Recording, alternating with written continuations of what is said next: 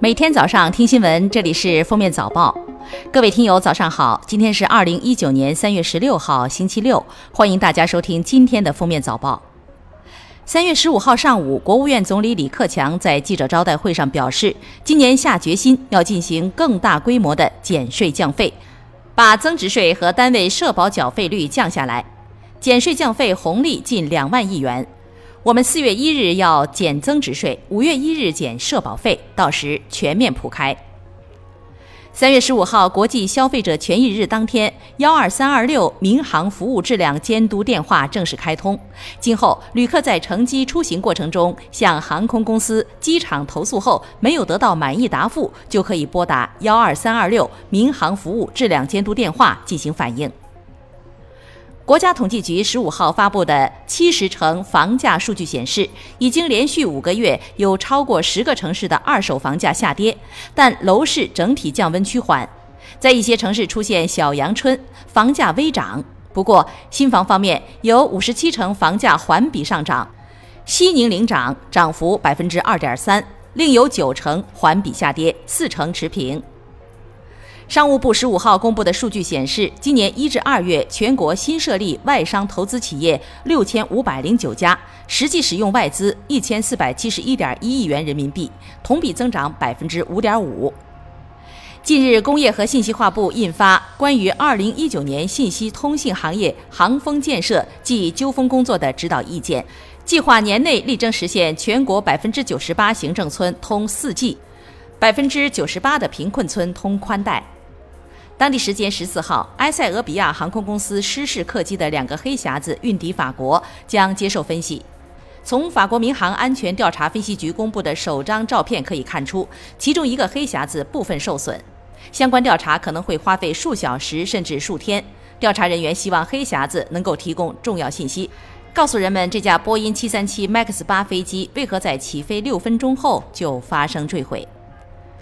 根据空中交通监控机构资料，空中直飞的波音737 MAX 最后一班飞机已在北京时间十一时三十分降落。目前在天上直飞的客机中，没有一架波音737杠 MAX 八飞机，也没有任何一架波音737 MAX 七、737 MAX 九和737 MAX 十的飞机。十号，全国人大代表李红霞表示，建议加强电动车、老年代步车等非机动车的管理，希望相关部门出台规章制度或法规来规范运行。呼吁驾驶四轮电动车的驾驶员，包括老年代步车，一定要拿到证照并进行相关培训。三月十五号，百度官方微信宣布了新的人才梯队建设计划，同时，百度还正式推出了高管退休计划。百度总裁张亚勤是申请加入退休计划的第一位高管，他将于今年十月从百度公司退休。三月十三号，孔子学院总部国家汉办发布官方招聘新闻，阿联酋教育部计划在阿联酋两百所公立中小学开设汉语课程，急需招聘高素质的汉语教师，月薪一万六千迪拉姆，约合三万元人民币，首期聘期为两年。三月十四号，四川成都一医院把外籍人士列在特殊人群优先窗口，此规定引起热议。有市民称，同样是人，凭什么优先？也有市民表示，来者是客。目前，该院院长称已取消该规定，希望能营造平等就医的氛围。据江苏公共新闻频道播出视频显示，知情人卧底外婆家某门店，发现：一、洗菜池里洗拖把，厨师每天踩着案板走；二、花菜、金针菇、四季豆等蔬菜不洗就下锅。三、过期食材继续用，为应付检查贴上当天生产的标签儿。南京市秦淮区市场监管局工作人员对涉事门店进行现场查处，相关问题将被立案调查。外婆家致歉，并对门店停业整改，处罚相关责任人。当地时间三月十五号，中国故宫博物院院藏珍品展在俄罗斯莫斯科克里姆林宫博物馆开展。据了解，本次展览共将展出一百一十六件展品，包括清代乾隆时期皇室服饰、画像、绘画、书画作品，以及乾隆送给母亲的寿礼、御用器具、乐器和祭器等。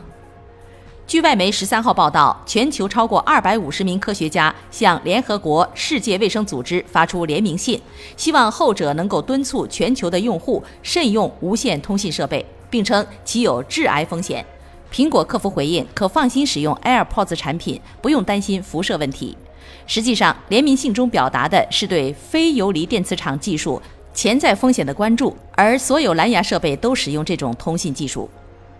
新西兰南岛门户基督城稍早前发生至少两起严重枪击事件。目击者说，一名穿着类似军装的暴徒，当地时间下午持自动步枪在城中心一间清真寺向信众乱枪扫射，已经造成四十人死亡，另有二十多人重伤。同时，在另一间清真寺也发生枪击案。